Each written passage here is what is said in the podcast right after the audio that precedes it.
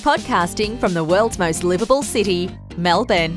This is the Your Career Down Under show, a podcast dedicated to help newly arrived skilled migrants and settled migrants with their career and employment issues. We interview recruiters, career coaches, H R experts and employers who share tips, techniques and insights to help you land a job quickly and rapidly advance your career.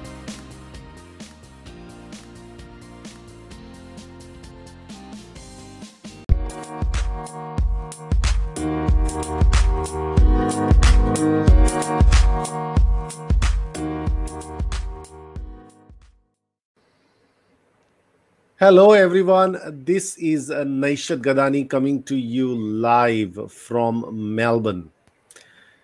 I'm the founder of Your Career Down Under, uh, a career coaching company who's, which specializes in helping international graduates and migrants. And it is a beautiful day outside. You know, I just want to be a weatherman every on you know most of the LinkedIn Lives. Um, but it is it is just you know absolute joy to be back again after twenty-three and a half hours back on your LinkedIn screen um, and to talk about jobs and career. Uh, I think it is uh, incredibly important to to provide the necessary hope and optimism right now to all those professionals who are struggling, whether you're thinking of finding a job, whether you're thinking of changing your industry or reinventing yourself. Uh, come and watch this LinkedIn Live. I think we provide at least forty-five minutes every day of useful information and sometimes entertainment also, you know, so that you know you you can get the kind of insights and ideas required for you to take the next move. Uh, so that's that's what me and Carolyn Brown does, and uh, this is our thirteenth week. I think it's thirteenth week or twelfth week. Um, but it is going to be an absolutely amazing episode today. Uh, this is episode number fifty-five. And we have got a guest all the way from Tassie. Yes, that's right. All the way from Tassie. You know, I know it was, it's probably much colder in Tassie, uh, you know, than in Melbourne. Uh, so before we introduce the guest, I want to welcome Carolyn Brown. Thanks, Nishad. So I was just saying to Jill, we've got the southern states covered today, but yesterday we were in Israel, and tomorrow, uh, tonight we're going to be in North Carolina. So we're doing a, a virtual tour of the world with um, these LinkedIn Lives. So thanks for joining ev- us, everyone. Today, um, we're going to a different part of the employment market. We're looking at graduate employment. So things that you can do to get a job, essentially, if you've graduated or recently graduated, about to graduate, you don't have much experience. The truth is you've got more than you think and more to offer than you think, but it's one of the most challenging uh, parts of uh, your life where, uh, when you're actually just starting out. So today we've got uh, Gillian Harris, or Jill Harris, from the University of Tasmania, and Gillian heads up um, a group of career practitioners there and is a highly experienced career practitioner working with graduates. And we've got Gillian on the under the spotlight Uh, to ask her some questions and, and uh, around this particular topic. So, Gillian, thanks, thanks for joining us. Um, I guess a good place to start would be, what sort of challenges do you see are facing graduates sort of typically, but also in this particular market, to find a job? What are some of the things they find really confronting? Um, thank you uh, for having me this afternoon. Uh, I think Uh, to answer your question, Carolyn, uh, there's a range of challenges. And of course, first and foremost is that there has been um, very much slowing down in, um, in recruitment um, over the last few months. So that's presented a real challenge uh, to what is already a challenging time. Mm. Um, One of the things that I want to convey to students is, please ensure that your application um, package for employment is perfect. You know, um, I have students coming back to me. I can work with students up to two years graduated at the University of Tasmania. So I have students coming back to me who say, I can't get a job. I can't get a job. Um, it's been six months. I've applied for, you know, fifty jobs. the first place I'll start is with their application package, and more often than not, that's that's where the problem is. So um, with our with our students, we make sure that they understand completely about how to present a uh, A T S friendly uh, resume and why they have to present it that way, why they have to address selection criteria uh, in the way that, that we teach them, and the importance of a well-structured cover letter. That's the very start of their application process, and there's no point going any further unless that package is perfect. Mm. Then we know that um, they can go forward confidently. So um, in terms of other challenges, I do see a lot of students not thinking broadly enough. Mm. So we might have students who, for example, Bachelor of Accounting students or Masters of Accounting students, only thinking about those mainstream accountancy firms, mm. um, whereas they should be looking very broadly um, at all large organisations who require the services of good business background. Mm. Um, so that would be, particularly in Tasmania, there are limited opportunities here. So um, in teaching those students to cast their net much further than they are, to look mm. at regional areas as well, um, then they they are then broadening their, their opportunity for gaining employable work. Mm. It's interesting. Um, A couple of years ago, I was doing a presentation at R M I T to graduates, and the big message was exactly what you've said around graduate roles, is those graduate employers are great at marketing themselves, and you think that if you don't crack those, there's something wrong with you. But I always say, you know, you have to have everything in order, and the stars need to be aligned for the every single time you have a touch point to actually get those roles. And um there are fantastic careers that you can have outside of those, um, you know, outside of that starting point, basically. So, yeah, it's interesting um, that you actually say that. So, yeah. Um, what about, so so into just going back to, you, you know, just talking about an application pack. So in that you're talking about a resume, a selection criteria, Uh, interview, a cover letter. Is there anything else that in, in that that they need to really focus on? Um, once we once we get them across the line for that interview, then we have a wonderful platform of information to students that they can um, create a mock interview for themselves and play it back, which is really incredibly important so that they can just study their body language, they can study any mannerisms in their speech. Uh, so that is quite valuable. We don't actually offer mock interviews face-to-face anymore because mm-hmm. we find that that platform excellent. The, the three main documents, of course, are the cover letter, the resume, and the selection criteria. Our international students don't know about selection criteria. Mm. And so uh, we we go through that quite thoroughly with them. It's, it's uh, I think it's an Australian beast.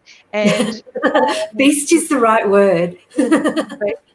And so there's that lack of understanding about how to answer those questions and the importance of providing great examples, yeah. uh, particularly for government jobs and, and, you know, for jobs like the university um, that require that STAR technique to be to be addressed.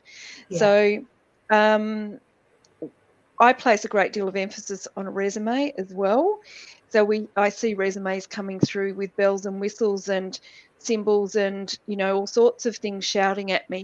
And whilst they might look really effective, Um, they don't work, you know, mm. in in a, in an application um, that they're not effective. So we recommend very plain Word document, no templates, no text boxes, no photos, no columns. You know, the whole the whole works, mm. just in case those scanning tools are being implemented. Um, mm. sometimes I see students who've worked on their resume for quite some time and they're beautifully constructed and they, they look really effective with, you know, coloured background and, you know, the whole works. And I'll say to them, look, if you really want to use this, ring the employer and ask them if they're going to be implementing a scanning tool to read your resume first. Mm-hmm. And if not, then go with a resume like that if you want, but it's not what we recommend. Mm. We yeah, have um, sorry, Nish, so, sorry, we've developed a resume builder as well, yeah. so that students can load in their information and that builds their resume, and then they can, they've got the basic document and they can then go on and um, add some subtle design and, and a little bit of subtle colour if they want. Mm.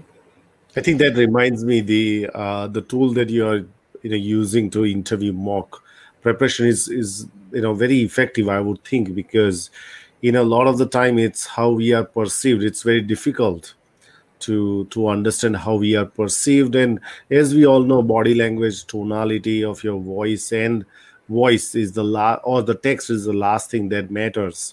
You know, I, I remember. You know, a lot of people used to say that you and your brother sound exactly the same on the phone. And I said, no, that's not possible, right? Now, it was it only was possible once I listened to myself, how I sound on the phone. I said, oh, God, yeah, I do exactly sound like that. So that's how the perception, in my view, uh, makes a difference. And on the, on the same note, if I can say, LinkedIn has now come up with similar, uh, you know, pro, you know, similar platform where you can actually, you know, put around twenty-five questions and you can answer them. And I think there is an there is an A I system that sits in the background, analyzes, and would give you some kind of a response or feedback, which mm-hmm. will be, you know, pretty fascinating for people to start to improve their interview techniques. If I, if I can ask you the question around, most of the time graduates require to have at least fifteen years of experience to apply for an entry-level role, right? I, so um, how, how, do, how do they go above, uh, you know, this experience? Because, you know, in why I say that for a couple of reasons. One is, you know, my, uh, you know, uh, sort of, you know, one of the area that I work with is international graduates, and they are experiencing this left, right, and center every yes. day.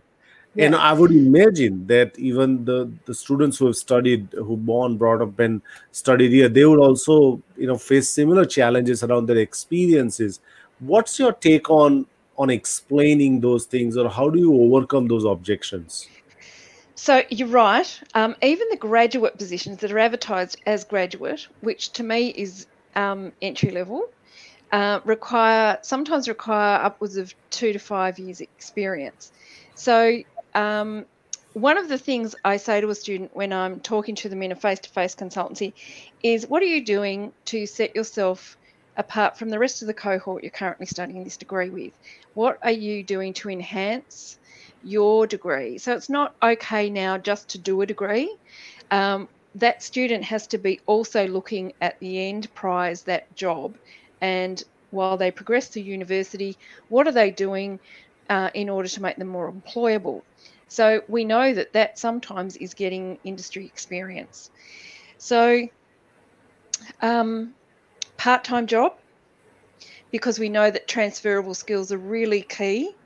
Um, volunteering, we're very, very big on volunteering, because also that can give industry experience. I've got one student at the moment who's doing a brilliant job volunteering at the Red Cross, data collecting, okay, which is in his area. So he is gaining valuable experience. It's, it's not paid, but it is experience. And then he will be able to, to um, evidence that in his application. The other thing is that uh, we offer a Jobs on Campus initiative at U TAS, where we employ, uh, up until COVID nineteen, we employed more than two hundred students on campus across our three campuses in Tasmania and campuses in Sydney as well. this is also a fantastic way for students to gain industry experience, and some of them were working with me as my career peer team. So they're gaining uh, incredible insights into the world of LinkedIn um, and the world of, of preparing those applications. So you're right. Um, the other thing, a lot of our students chase down uh, internships. I'm at, at my team and I are a little bit worried about um, internships. They um, can dance along the fine line of, of exploitation in some cases. Mm. So um, we would recommend that students look very, very carefully if there is an opportunity for internships. Some students feel that that's the only way they're going to get industry experience, whereas in actual fact, I think um, a part-time job in an area that is reasonably related. So, for example, if we've got a Bachelor of Business student um, who is progressing through their degree, you know, they might be working part-time in office administration. That's a great initiative to help them understand um, the, you know, how an office operates. Give them some industry um, and workplace etiquette and industry knowledge as well. So uh, we do a lot around finding a part-time job, and that would be the way that they could then evidence that industry experience. Mm. It's tough, isn't it? I mean, yes. You know, from time to time worked with people on graduate applications, and The, the competencies are quite high level a lot of the time, and expected mm. to demonstrate them at, at quite high level, and, you know, expected to have, study, work part-time, volunteer, lead the community, da-da-da-da-da. And it's like, that wasn't my, my days at uni. Like the pub across the road was really nice at times. So, you know, it's really, yeah, I think we ask a lot from for people as well. So yes. Um, yes, we do. But it's, yeah, I mean, I guess it is it is what it is. I wanted to ask you about, because um, the idea about networking, because we do know that a lot of jobs aren't advertised, or you can put yourself uh, higher up the pecking order if you know somebody and get referred. Um, what's it? What's your take on sort of the number of jobs that are advertised versus um, not advertised? Do you see a lot of the hidden jo- job market at play? Uh, we have an incredible hidden job market in Tasmania. Yeah. Um, it, it, I, I don't know the statistics, but I think that they would be very strong. Yeah. So my, um, my recommendation is to network, and network really big. So um, that's that's something that they can be doing. So students can be doing that now from, from you know, the comfort of their own home, is, is networking extensively um, to find out how they might go about. Um, let's use LinkedIn for an example. Every single one of the students that come to see me um, to prepare for their uh, employment package, I ask if they've got a LinkedIn profile. If they haven't got one, get one, and then put it on their resume, uh, mm. which they do. So all of their LinkedIn profiles are listed on their resume. But use LinkedIn to connect with organisations. Research organisations through job search uh, websites, through Google, you know, um, just walking around looking at what's happening outside, and start researching those large organisations, start following them, start looking at who works within those organisations. Uh, we know that the more active we are in LinkedIn, the more momentum is there through that news feed. So then we see the more opportunity for jobs, the more opportunity for professional development, conferencing, all of those extra, you know, incredibly important uh, networking mm. opportunities.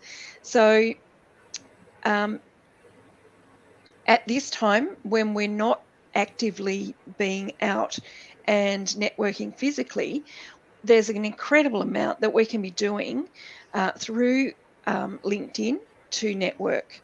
Mm. Um, let me tell you a, an example of networking. So uh, I was speaking to one of my students who was based in the north of the state. Um, she had been, she had lost her position due to COVID nineteen in a, um, in a hotel. And she, her question to me was, I'm studying a diploma of tourism, I'm about to finish that. Should I do a Bachelor of Business in Management or a Bachelor of Business in Marketing or a Bachelor of Business in Tourism? Excuse me. My, my answer to her was, okay, let's do some research and let's look at what some people on LinkedIn in those roles um, actually have. So we knew that there was a new hotel being built in her region, and I said, let's use that as an example. We Googled the, the name of the new hotel. We Googled the name of the new general manager, who turned out to be a U TAS alumni, having studied a Bachelor of Business Administration. And I said, well, there's your answer, okay? Mm. Let's go one further. Let's um, contact this person and let's ask her for her advice. Mm. Don't ask her for a job, ask her for her advice. And um, she, this, this new general manager had also started her career with Federal Hotels in Tasmania, who is a large employer of choice here. Um, and so this was exactly what this student was looking for, real tangible evidence that networking works. So mm. she, she made contact with the general manager, and I'm yet to hear the outcome, but I'm looking forward to hearing that. So yeah. Don't just hop on to LinkedIn and ask for that job. Um, I think there's a big difference in asking for the job and asking for advice. Yeah. But um, this was a, a great example of my students networking, and she found out the answer to a question as well. Mm. Yeah. Yeah, I think most of, you know, a lot of the time, in my view, I was speaking to a graduate yesterday, and he's got a two year of gap. You know, he's been working in hospitality. He's done international business, I think, uh, from uh, Melbourne University, uh, and uh, not not University of Melbourne, but a university of Uh, you know, you know, nearby. And you know, he's, I said, what are you looking for? He said, I'm, I'm looking for a job. And then he told me something. And I said, but I, if I don't get there, I don't know. You, I, I think you don't have the clarity required to, you know, to, to, to create a pathway for you into the jobs. And, and I said, don't pursue a go pursue a career because it's, it's glamorous and it, it is, it looks amazing on a piece of paper. I said, have you spoken to people who have taken that path before to really understand whether that's a career for you or not, or whether that's a job for you or not? I think there's so too much things that is required in order for you to even start there, you know, you know, following that path. How much value do you put into that people have the clarity, uh, you know, before they even start to network or start to build their resume and, and do everything else? What, how much importance is the clarity of the goal? I think that we need, particularly now, need to consider our goals to be very fluid. Um, and if our students are looking at one goal that's very set, I think that they can filter out a whole range of other opportunities. So I think that goals are great, but fluid goals are better because they might not realize when opportunities come along uh, because it's not exactly related to their end goal. Um, we have graduates working in all sorts of different sectors that weren't related to their first um, their first degree or their second degree. Um, I have a colleague who has a uh, PhD in biology, and she's um, she's a career development advisor. So um, I think that if we can use that that foundation of that degree or that postgraduate study to drive to springboard into a career, it doesn't necessarily have to be what you've studied. It mm. could be related, but it doesn't necessarily have to be exactly. So that's why I'm saying when, when we first started talking, think broadly. You know, mm. don't don't fool yourself out of opportunities by just having that tunnel vision, okay? Mm. Because that's when um, we keep hearing, I can't get a job, I can't get a job. And it's because of that tunnel vision um, mm. that that it's not happening. So if you broaden out your, your, you know, sort of your search and your opportunities, when we do searches for jobs in Tasmania, for example, if I'm working for with a student who is living in Hobart, one of the first things I'll say to them is, where do you live? Are you prepared to travel? What's your family situation like? I go into all of this background because it is a holistic approach. We do need to think about all those variables, but then we need to open up the search as wide as possible. So if a student says to me, I only want to stay in southern Tasmania, or I only want to stay in Hobart, okay, let's search all of southern Tasmania. And that's our only filter on a search. We only search southern Tasmania and we look at everything. So um, we don't filter ourselves out of potential roles. So if we put in a, into a filter business, for example, you know, you might actually... Um, you might have missed out on a whole range of opportunities just by using those filters. So clarity is great, goals are great, but I think definitely you need to roll with the goals and you need to make sure that your vision is as broad as possible so that you don't filter out, you know, those opportunities. Does that Does that answer yeah. that question, Nat? Yeah, it does. And like Nish and I have talked about, and a lot of other people have talked about, you know, an ingredient to enjoying, or ingredient to successfully finding a job and then enjoying that job is having a yeah. level of curiosity. Mm-hmm. So you might have a broader, broader vision, but if you, and when you're networking, you take that curiosity around, well, what could that be like? What does that involve day to day? What do you enjoy about it? And it's a genuine curiosity. It does... Um, you know, open open up your eyes, and then, you know, you can develop your LinkedIn profile around that, you can develop your resume around that, but that curiosity is, um, you know, a really key ingredient. And, you know, it, it opens up a conversation because you, you're not saying that you have experience at all. It's like, I'm just genuinely curious about finding out whether that's a, you know, a good option for me to pursue. And I've had a few clients that, you know, that's actually worked um, in terms of networking. So, um, you know, I people have responded to that, to that sincerity of that. Students don't actually recognise their transferable skills very well yeah. either. Yeah. And um, I was recently speaking with a PhD student. He said, oh, I've got no idea what to do. And, and I said, well, okay, let's talk about your skills. And... Mm. Um, you know, he said, but I've got no skills. Mm. Okay, you've got you've got research, you've got communication, you've got all of these skills. And he goes, mm. that's amazing. So, okay, go with it. You know, like if you look at a job that might be right out of your um, comfort zone and your field, you might actually match that job with those transferable skills. So mm. um, he... it really opened up his eyes to the importance of transferable skills mm. and, um, you know, that you don't necessarily have to stay on that that road that you started off on. Mm. What about... Oh, you've got a question, Nish? No, no, no, no questions. I'm, I'm just going to announce that if you've got questions for Gillian, please feel free to drop it in, in the LinkedIn Live feed. And we will, uh, you know, ask those questions to, to Gillian. Go ahead, K B. Sure.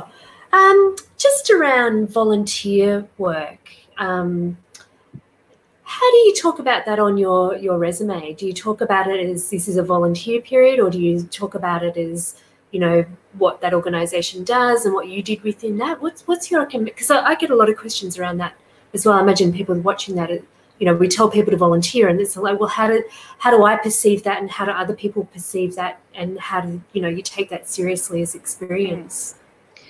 Um, in the ideal world, you would be volunteering in an area that aligns with what you're studying, um, yeah. or you know, that's not always possible, but you are still developing those uh, key transferable skills. Uh, we, I always recommend that my students have a volunteering section on their resume. Mm. Uh, they will talk about the skills that they have uh, developed. They can talk about achievements if they want to. They can talk about, um, you know, the impact that they've had in in uh, working within that that mm. program. Um, I it and it's not all about volunteering just as a tick on your resume. I, I, mm. You know, and I really want to stress that, you know, I don't encourage students to go out and volunteer just so that they can, you know, tick that box on their resume. It, it really is about giving back to the community, but it's also an incredible networking opportunity. Mm. Um, so a lot of times I have seen volunteering opportunities turn into part-time jobs, which have turned yeah. into full-time jobs, or they might be referred on to their, you know, their umbrella organisation or whatever. Mm. So um, volunteering is, we're very big on it, um, and it could it could look like all sorts of different things. It could be within the local um, university community. It could be within your local community. It could be your own initiative. So we know that one of the key skills employers are looking for is initiative and entrepreneurship. So mm. you can actually evidence that in your key skills section on your resume. Um, you can re you can evidence on your in your key skills section, you know, what you've developed in that volunteering. You don't have to be paid mm. in order to be able to evidence a skill. I, I strongly believe that. So volunteering is a very important component of preparing yourself for the world of work. I think it helps you understand how organisations work, mm. how sometimes that there are less fortunate people than ourselves and how we can work to assist them. But it also assists, you know, the student who is working with them in the in the long run as well. Mm. So it has this wonderful twofold effect, I suppose. Mm. Um, and I definitely think that students should list their volunteering. Employers are definitely looking for it. They want to see community awareness and community involvement. Uh, so I think that it, you know, it's definitely something that employers are looking for as well. Mm. It's interesting. I was oh, sorry, Nish, you were going to say? Yeah, I just just had a question about uh, you know the a lot of the time employers, you know, typically in a very entry level roles, they want the the the job seeker to go through some psych testing or various ones depending upon what you know which kind of tools do they prefer. What are your kind of top tips on? on dealing with those psych tests? Um, you know, and yes, K B, then you can probably oh, ask the other question. Yeah. I don't I don't know much about psych tests. I've kind of stayed away from them purposely because they freak me out. I would think I would fail a psych test. Um, a lot of it's perception. So being able to perceive what is being asked, being able to read quickly, Um, and understand what you're reading is often the best uh, advice I could give a student. So often those psych tests are also not developed to be finished as well. So students will come back uh, uh, quite worried that, oh, I didn't finish it. Don't worry about that because they're not designed to be finished. There are, there are books and information out there on preparation um, for psych testing, and depending what it looks like, lots of organisations use different types of um, testing, and I'm seeing different trends in different organisations where um, there's, I think it's one of the big four banks has thrown out the need for a resume, and they're bringing people in to into group um, situations, mm. which I think is wonderful. So um, it depends on the industry, is, which will depend on the psych test that's being um, conducted. But the best, yes, the best advice I can give is read, practice reading quickly. Look at the organisation to see if they've got any examples online. Um, look at other organisations and just get yourself familiar with the um, the psych test that's being, you know, that that that's out there that we can read about. Mm. Um, learn to read quickly and perceive information. Yeah. Mm. I think they're really challenging. And actually, mm. a few years back, um, one of my clients was an older graduate. She'd been a software engineer and she'd studied accounting, and then she was going for uh, the Big Four um, graduate programs. And she did something that was really quite smart. She used to go around the um, graduate field, you know, campus days that they'd have, and get to know the recruiter and they'd that was recruiting, and they'd say, "Oh, look out for your resume." So she talk, talked about that as like making sure she got on that, that list. Yes. But then what happened was she went to do the online psych tests and things like that, and she was she was both she was so disappointed because they were just so fast, and she really felt it it did uh, favour, I guess, a younger, more, you know, just just from a, a quickness um, point of view on, on the computer as well. So I, I think she ended up getting interviews, but yeah, she was really um, you know, it really struck her at, at just how hard they were to to actually get through. So. Um, because they get masses and masses of applications, and yeah. they need to, you know, cull them down and cull them down. And it doesn't yeah. necessarily mean that the best people are getting those jobs as well. Exactly so, right. Yeah. yeah.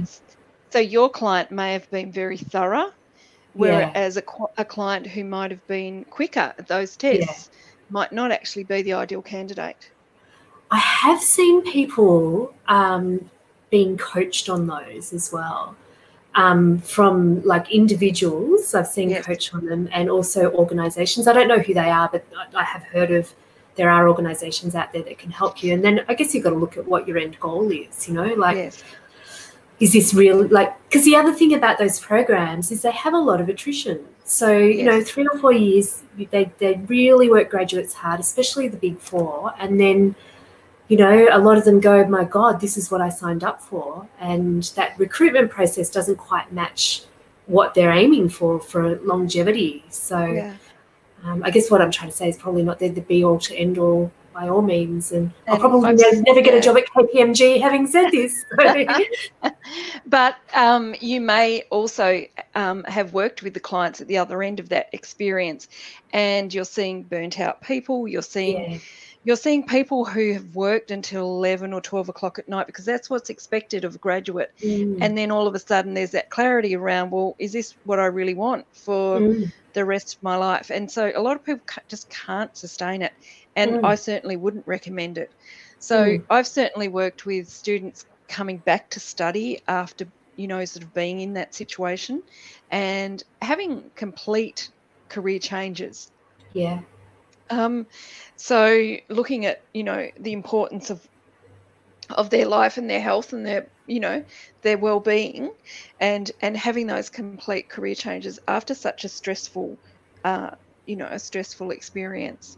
So in terms of psychometric testing, I think my best advice would be to learn how to read quickly and learn how to perceive information quickly. Um, look at online at any guidelines there might be. Be careful if you choose a preparation course, because sometimes those preparation courses are wildly expensive mm. and they may not really deliver, you know, they, well, they can't guarantee you the job. So mm. um, you have you do have to weigh that up. So just do your homework around those those preparation courses as well. Mm. Yeah, we've got a uh, you know, we've got a comment about um, you know, from Vandana. She says that the people are not self-aware, and rather sometimes they don't acknowledge themselves enough about their skills. And I think remember that uh, early morning chat that we had when we were testing this platform. You know, then you, your your uh, comment about that career practitioners suffer from imposter syndrome a lot. Yeah.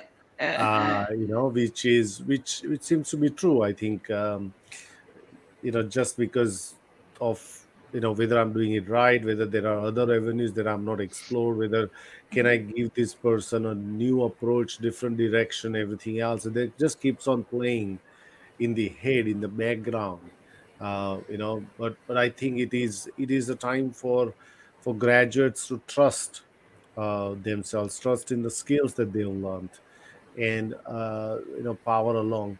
Before we finish, uh, Jill, because we are coming to an end, what are your things that you want the graduates to do now, you know, especially around COVID nineteen? And we don't know, nobody knows how quick the recovery would be, uh, and whether the the market would open up for entry-level or graduate roles. Although when we did, remember, K B, when we did the, um, the I think the third or fourth LinkedIn Live, uh, we had a couple of graduate uh, recruiters, and one of them said that the you know companies are re- not not kind of you know delaying the graduate recruitment at all, but we don't know uh, you know whether that is all across the board or only some companies. So what are your you know tips around to graduates? How do you, how do they manage themselves around COVID nineteen? Um, we're still seeing the graduate opportunities being advertised for twenty twenty-one.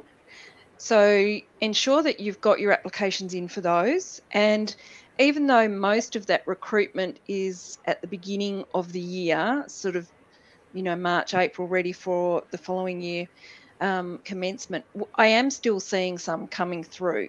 So make sure you're aware of that.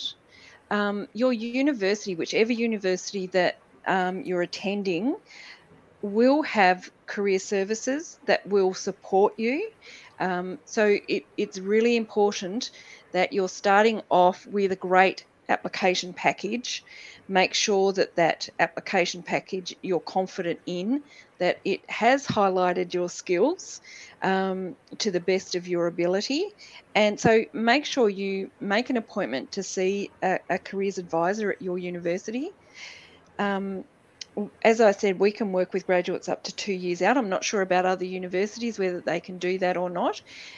But the other thing is that I have worked with a lot of graduates who have consistently applied for jobs and have consistently been rejected. Some of my graduates are getting to interview every time, um, but there are only a limited amount of jobs for a lot of applicants. So you do need to look after your, your well-being.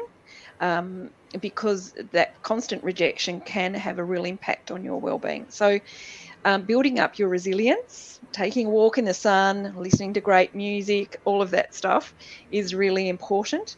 And but just being aware that there will be a whole series of rejections before you just get that one person that says, yes, we really want you to come and work for us. That happens. Mm-hmm. So um, I think... Um, making sure that you are also engaged. You don't have to be employed to be engaged, okay? So ensure that you're still actively engaged with your community, that um, that you're volunteering, that you're very actively engaged with uh, networks like, or platforms like LinkedIn, talking to people on LinkedIn, um, because we know that the more um, the more you're involved in that platform, the more momentum you gain. So, um, and don't just apply for one job at a time. So I know that some organisations, some large organisations, can be twelve weeks from start to finish, you know, in the application process. And that's definitely not what we want to see. We don't want to see an applicant have one job application in, wait that whole process at, to be then told, no, we've we've found someone else. So um, start a spreadsheet, you know, write down all of the um, applications that you've got in, make sure you're tracking them with clo- opening and closing dates, if you've got an interview, what the interview might look like, um, and keep applying, just keep applying. Mm. Be aware, though, also when your phone rings, It could be a phone interview that might be coming out of the blue. Because that happened to one of my students recently and caught him completely off guard. We should have realised that that might happen, but we didn't actually preempt that. So um, if the phone rings, always um, answer it, you know, on your best behaviour, because it could be, it just could be uh, that out of the blue phone call that um, turns into an interview. Very good advice. I know, like, lots of people have been caught out like that, with, you know, not being prepared or picking up the phone, thinking it was somebody else. And yeah, um, I mean, good recruiters do say, "Is this a good time? And can we have a chat about the job?" But every phone call, you're being screened. You're not so ever going to say, "No, this is not a good time." No, no, no, you're not going to do that. Yeah. Always fabulous. So. Yeah, Nish, have we got any more questions at all? Or? Uh, no, no, no questions. But, you know, Jill, thank you very much, Look, yeah. you know, for the time. I'm pretty sure that people will find this useful, you know, t- you know, especially the graduates who are probably, you know, hurting the most right now. And, yes. and even international graduates who are hurting the most right now. They wish that they would, would have would, would have graduated two thousand nineteen or two thousand twenty-one, um, yeah. not in two thousand twenty. Uh, So, but you know, thank you for spending some time, and your advice has been very, very valuable. Thank you for the invitation. It's been an absolute delight. Fantastic. So, yeah, thanks, Gillian. It's been great, and um, I'm sure you've given hope and really some really practical advice. One of the things I think that people don't realise is the fact that you can go back to your uni careers yes. place. Yes, Most of absolutely. them do offer that support two years up, and that's amazing. I wish that yes. was there in my day, um, many, many moons ago. I might have still been at the pub. No, I wasn't. Um, but, yeah, it definitely, you know, if you're struggling. And also the fantastic free resources as well. So, yes. um, yeah. Um, just a few things. Follow the hashtag Career Care Package to keep up to date with what we've got going on. So you can watch the past few recent episodes. We are developing a YouTube channel, and we're going to upload a lot of these, these interviews as another resource. Um, I'll put the link to sign up to get daily notifications of what's coming up. And we have a special session, in global international session, this evening at ten o'clock. So pour a cocoa, glass of wine, whatever. Whiskey is probably more appropriate at that time. I'm not completely obsessed by drinking, by the way. So um, uh, we've got Steve Dalton, the author of The Two-Hour Job Search, and he has a wonderful practical step-by-step guide to set up your a successful job search within two hours and also to network. And he takes the pain around networking with an amazing structured approach. So make sure you tune in. It'll be a, a wonderful interview with Steve. And um, I'll leave you to do the sign-off, Nish. Thank you very much, Carolyn. And that's right. So tonight, uh, ten p.m. Melbourne time, we'll be back again on your LinkedIn screen. So you can make chai, you can have, as you know, K B alluded to, wine, anything. But make sure that you are there. I think it's going to be fascinating chat. Um, just not that we've got somebody from U S, but we got somebody really insightful from U S. Uh, you know, and that's very important. So we really look forward to seeing you in next uh, six hours again. Uh, until then, have a good evening and see you later, everyone. Bye, everyone. Bye.